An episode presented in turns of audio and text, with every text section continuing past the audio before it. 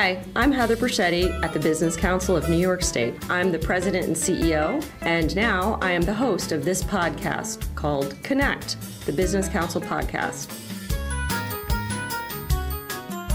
Hello, and welcome to another edition of the Connect podcast. I'm your host, Heather Briccetti. Uh, today we have with us Karl Sleight, who is a partner at Harris Beach, which is a law firm. Um, at Harris Beach, they are working closely on the rollout of the legal cannabis industry in New York State. And so today, we're going to talk a little bit about the background leading up to the legalized adult use of cannabis in the state, um, how local municipalities can choose to uh, not allow recreational use and how that's going to work, and some of the challenges that the industry faces uh, as we move forward. So, just a little piece of quick background. Um, in New York, uh, medical marijuana was made legal in 2014. And then seven years later, in 2021, the legislature approved recreational adult use marijuana, perhaps because we were all locked up at that point for two years. But um, I think there was pressure to do it even before the pandemic. Um, and so uh, what happened then is the legislature adopted um, oversight, uh, adopted legislation that created an oversight and licensing agency. And um, cultivation, um, AKA growing licenses, were approved last year. And this year we expect to see retail licenses. So, with all that background, um, I want to say welcome to Karl and get started on how how do we get here, um, and um, you know how did we get to the point of now recreational use after it was uh, obviously illegal in the state for for a very long time? So karl welcome and thanks for joining us. Great to be here heather. Um, you're right. In 2014 uh, what, what, i would call the nose under the tent came to new york where medical marijuana started. Um, like most things it was you know something that had been in progress for a long time. The politics kind of lined up uh, at that point in time. There was a gubernatorial election and medical marijuana comes to the fore. I think most people thought at that time that adult use was on the horizon at some point in time. Uh, fast forward to you know march 31st of 21 and the adult use law passes here in new york. Um, and that law and it's important to keep in mind that law was very much uh, thought about in terms of the history of marijuana and law enforcement marijuana and the the idea that there were those who were disproportionately and adversely affected by harsh uh, law enforcement uh, of marijuana and to try to change that and give opportunities to those who were you know disproportionately affected. And you'll see that theme throughout uh, what is happening in, in marijuana these days. So it, a number of other states have done this as well. Do you have any i, I started to put you on the spot but but um, it's sort of a trend nationally. Can you give us a sense of um, where it's legal or how many? Yeah, more than half the states have uh, some form of medical or adult use marijuana. If you look um, you know, at the East Coast versus the West Coast, I kind of divided along those lines. You know, Colorado, California, you know, it's uh, I, th- I, would say it's more fractured. It's less regulated. They do have issues. There is an abundance of of uh, marijuana available, uh, adult use there. When you look at Illinois and then the East Coast, New York, Florida, there seems to have been uh, a more strict regulatory program. So uh, the sense that you know not just let this happen and try to rein it in, but kind of control it uh, and see where it goes from there. And we saw that in New York with the medical marijuana. Only five licenses were uh, permitted in the beginning. There were five more uh, a few years later. So only ten medical marijuana facilities in New York. Okay, so but the medical marijuana um, legalization in New York, that didn't include smoking, right? That was just other forms, or, or am I wrong about that? I, I, I, actually just don't remember how it ended up. Yeah, so what they did, uh, which is different than what adult use ended up being, um, it was what I call vertical integration. So if you got a license uh, from the state of New York for medical marijuana, you went and you could cultivate, you could process, you could transport, and then you could sell the medical marijuana to those who had medical marijuana cards. um, at your dispensaries, and only a handful of dispensaries for each medical marijuana license. The adult use is very different, and there was no smoking. It was it was medical, medicinal, um, but no smoking was allowed. Now you get to adult use, and it's fractured. So what I mean by that is there are no vertical integration. So they took this model. They want you know a lot of people to be able to participate in this new industry and for example you cannot have a retail license and a cultivation license hmm. you can't have a transportation license and a retail license so they're trying to i think spread these licenses out you know try to allow people to become entrepreneurial um, while at the same time being true to the social equity um, notion that, that the statute was really based on so as a practical matter, I mean, I live on a farm. If I wanted to, could I just go plant some marijuana? But you're saying if I even if I did that, I wouldn't be able to move it or sell it. I'd have to find someone else who would do that. Is that am I understanding correctly? Right. So um, it's kind of a slow roll for 2022. So you know, because of the disruption we had with you know who was going to be the governor in the middle of 2021 there was some slowness as it relates to the regulatory agencies. When Governor Hochul came in, she quickly um, identified people to serve on the Cannabis Control Board uh, and the Office of Cannabis Management, which staffed up, I think, relatively quickly for government, uh, you know, by government standards. Uh, and both of those agencies, I think, have done a, a very good job in um, trying to keep this thing going in the right direction. Um, they did have some history with hemp uh, that's been um, allowed in New York for the last few years. Uh, and what they've done, again, being true to the statute with a social equity bent, um, in the first quarter of this year, um, they allowed uh, and opened a portal for cultivation licenses. However, in order to be eligible for those cultivation licenses, you had to have grown hemp for the last two of the three years. And the idea behind that is you know they didn't want folks to just come to uh, the fore and start making an application to grow marijuana. What they want to do is reward those farms which had been involved in the hemp industry legitimately for the last few years and give them not necessarily grandfathering them in but limiting the licenses and people who have a proven record of doing uh, work in this area you know they had a better chance of getting a license. It would seem unfair for example if somebody was involved in hemp for the last few years applied for an uh, adult use license and then didn't get one. So right. that was the uh, thinking there and i think that makes some sense. You are the also, licenses expensive? I mean is it something that you have to pay a lot of money for as well or or are they is it just like sort of getting a liquor license? Yeah the, these licenses are not the medical marijuana licenses you know were approximately $250000 now those wow. were you know those were significant companies and a lot of wherewithal to to be able to build from scratch that kind of infrastructure uh, not the same here. The licenses are less than $5,000. And that's also consistent with the fact that, you know, you're trying to encourage folks to be entrepreneurial, not weight them down with, you know, heavy licensing fees. But there are going to be significant costs associated with, um, you know, starting a business like that.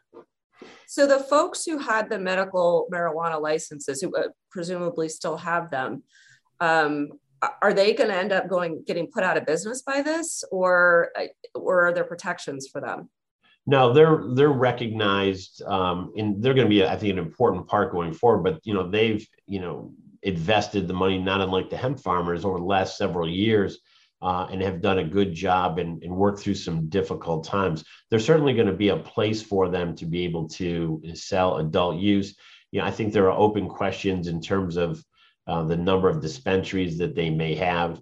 Another question is to what extent are, are out of state um, out of state marijuana companies going to be allowed to come into New York? Again, there's going to be probably some tension between um, those in New York that the legislature and the governor want to try to promote and give an opportunity in terms of uh, you know financial opportunities versus large MSOs multi-state organizations operations to uh, come to New York. So that is going to play out in the future. Right, right. So I I've seen a bunch of articles suggesting that I mean, I, I think more editorial suggesting that um, you have to be actually have been previously convicted of a, a, marijuana offense in order to have one of these licenses. Is that is that accurate? Or I mean, I, I know that it's raised a few eyebrows.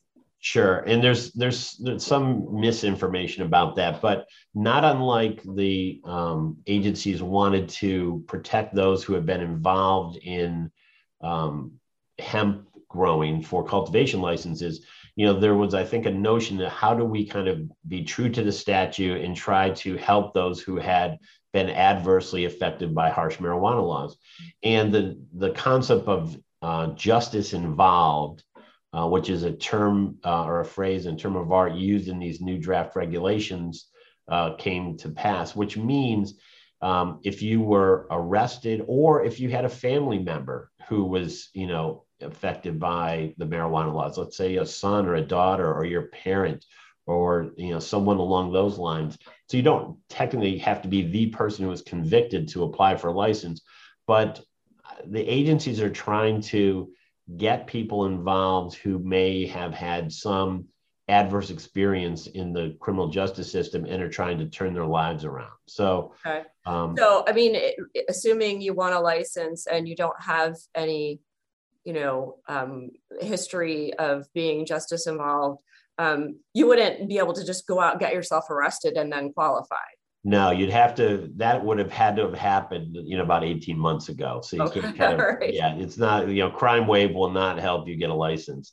Okay. Um, but it does present an interesting phenomenon. You know, we've had many clients who are have financial wherewithal and are interested in getting involved in this business, but you know they were never arrested for a marijuana related offense or a criminal substance offense. They don't have anyone in their family, so they're not eligible.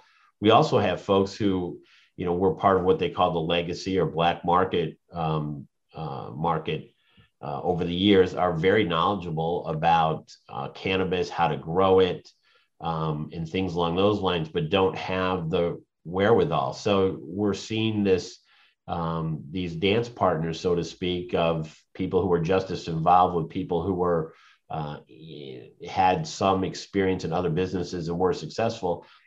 And that's not necessarily a bad thing in my view because you know you need folks who have a business acumen who understand you know fundamentals point of sale resources and things like that. But you also need folks who are you know familiar with you know the the different strains of marijuana and you know those kinds of things so it may work it'll be very interesting to see how it plays out but that's the first wave of retail licenses. If you don't have that justice involved, you're simply not eligible for a first wave license. Oh, but there will be more licenses available in second or third wave or that's the expectation. So where we have, you know, these are all conditional licenses. So where we have conditional licenses with cultivation, we're getting plants in the spring this April and May of 2022. That crop will be harvested and processed in you know probably the third and fourth quarter of this year the retail licenses we're expecting that those for the first wave are going to happen in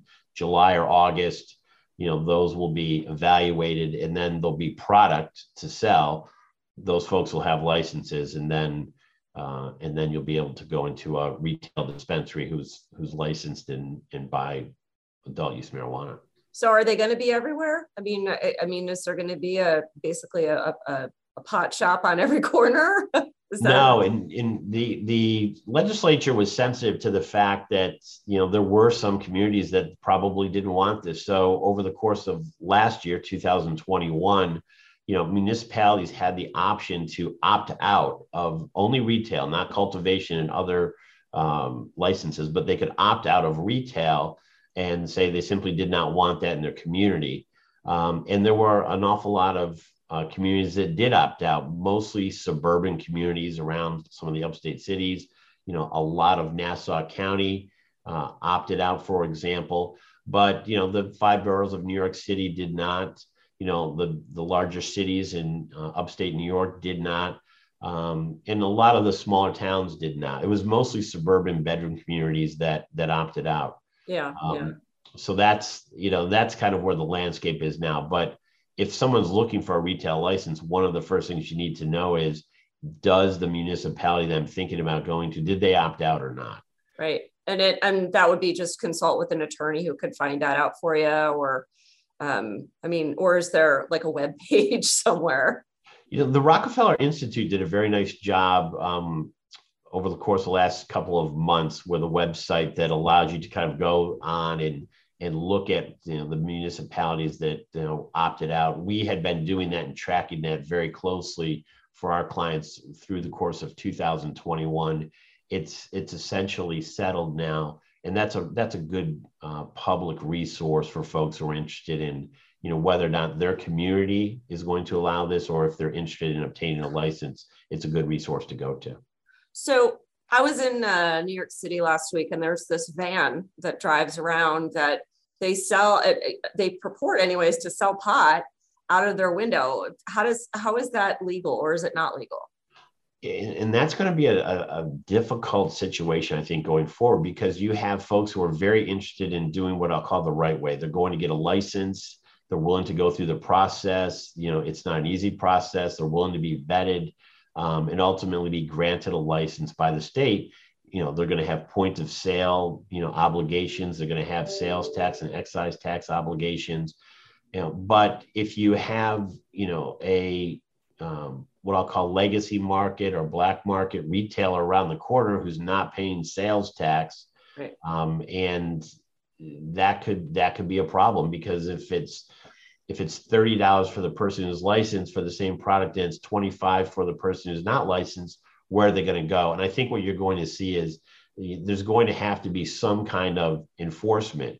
Hard to make that traditional law enforcement with police because you know there's been such a wave of kind of walking away from enforcement of marijuana related laws i think what you're going to see is the Department of Taxation and Finance will ultimately be the enforcement arm for uh, illegal marijuana um, retailers. So, I mean, that's the thing. I mean, this van is blatant. It's it's got huge signs on the side of it. It's very sort of commercial, established looking, and there's but there's there's no way that they have one of these licenses, right? Because they're not. There are no licenses, right? right so they don't have one. Okay, that's interesting.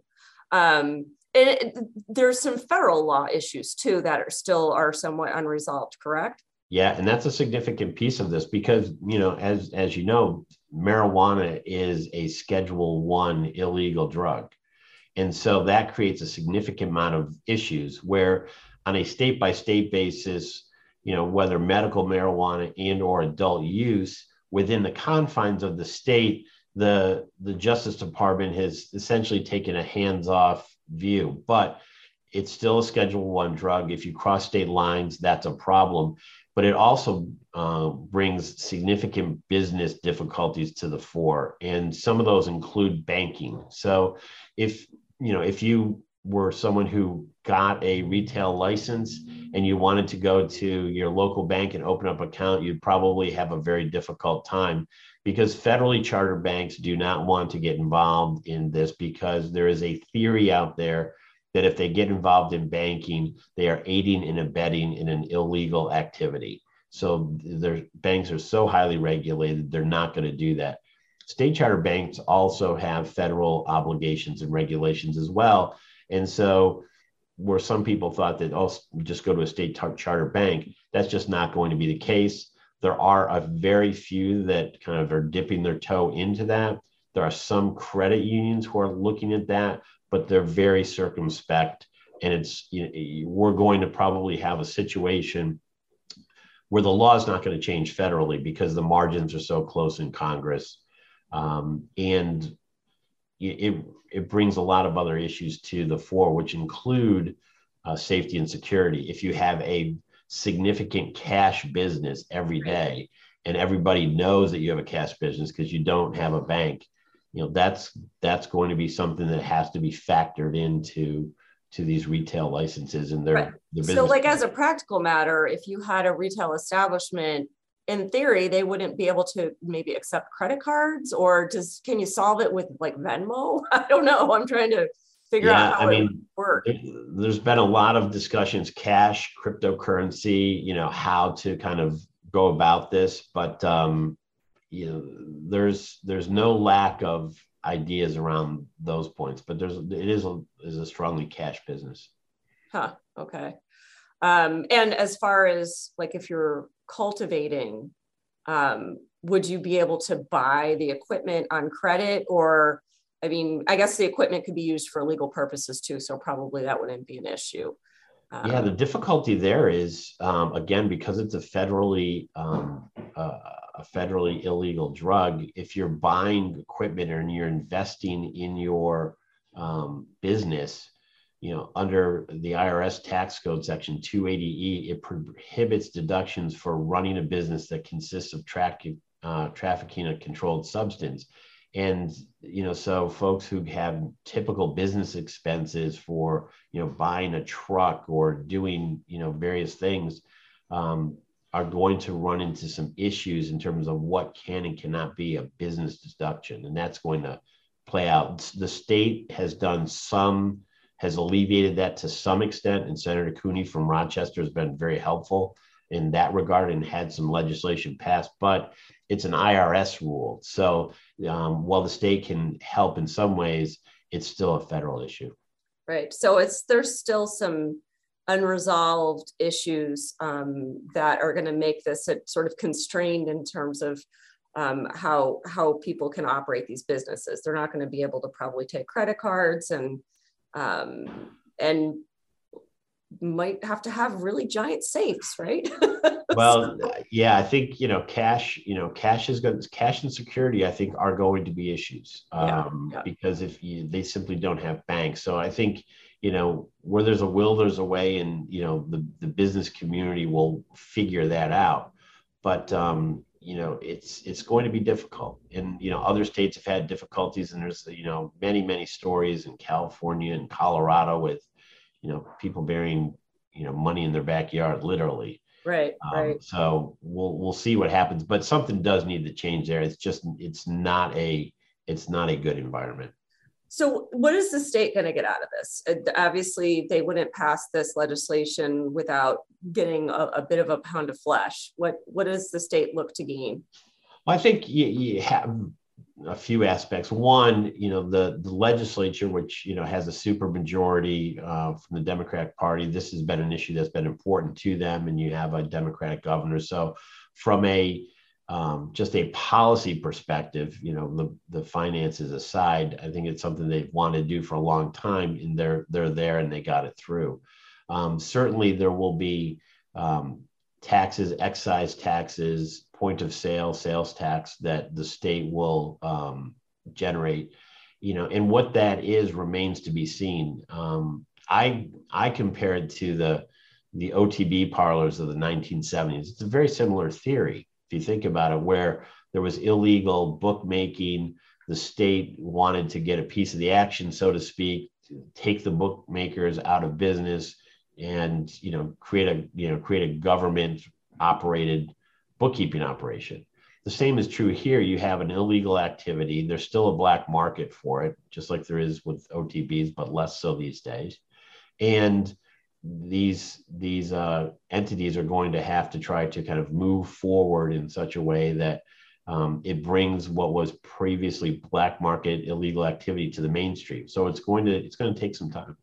So, but it's still. I mean, we were we've been talking this whole time about adult use, and I never actually spelled out what constitutes an adult for the purposes of this statute, right? It's is it 18 or 21? Yeah, over 21. 21. Okay. So it's essentially going to be treated like alcohol. You still can't drive when you're under the influence. Um, there's still going to be penalties for possession or I guess for providing it to people who aren't the appropriate age, correct? I mean, it's not just going to be wide open Wild West. Right. There's there certainly the restrictions have been loosened, um, relaxed, um, but you can have up to three ounces of marijuana now without it being a crime.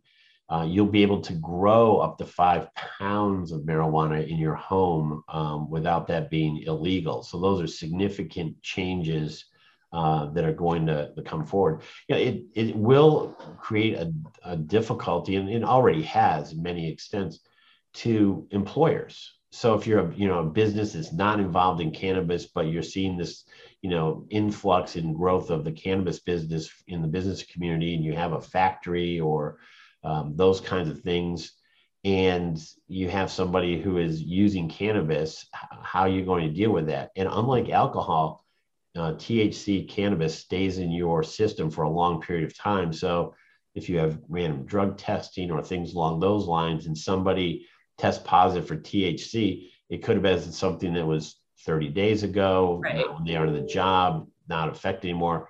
So there's there's not any you know really reliable tested employers can rely on to deal with that particular issue which is certainly something the business community has been thinking about. Right. I mean there's going to have to at some point be a way to um, I, I, guess measure present impairment right?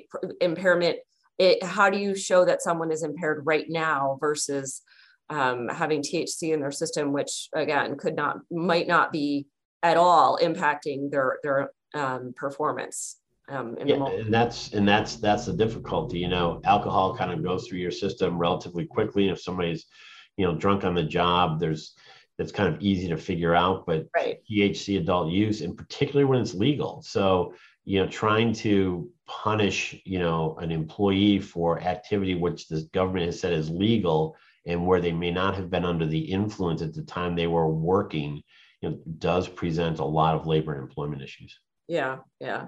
Well, I guess there's a lot still to be worked out, but I really appreciate this. And um, I uh, so I guess the, the bottom line is is we shouldn't all start going out and um, opening up our own marijuana businesses just yet. We, we might want to pause for a moment.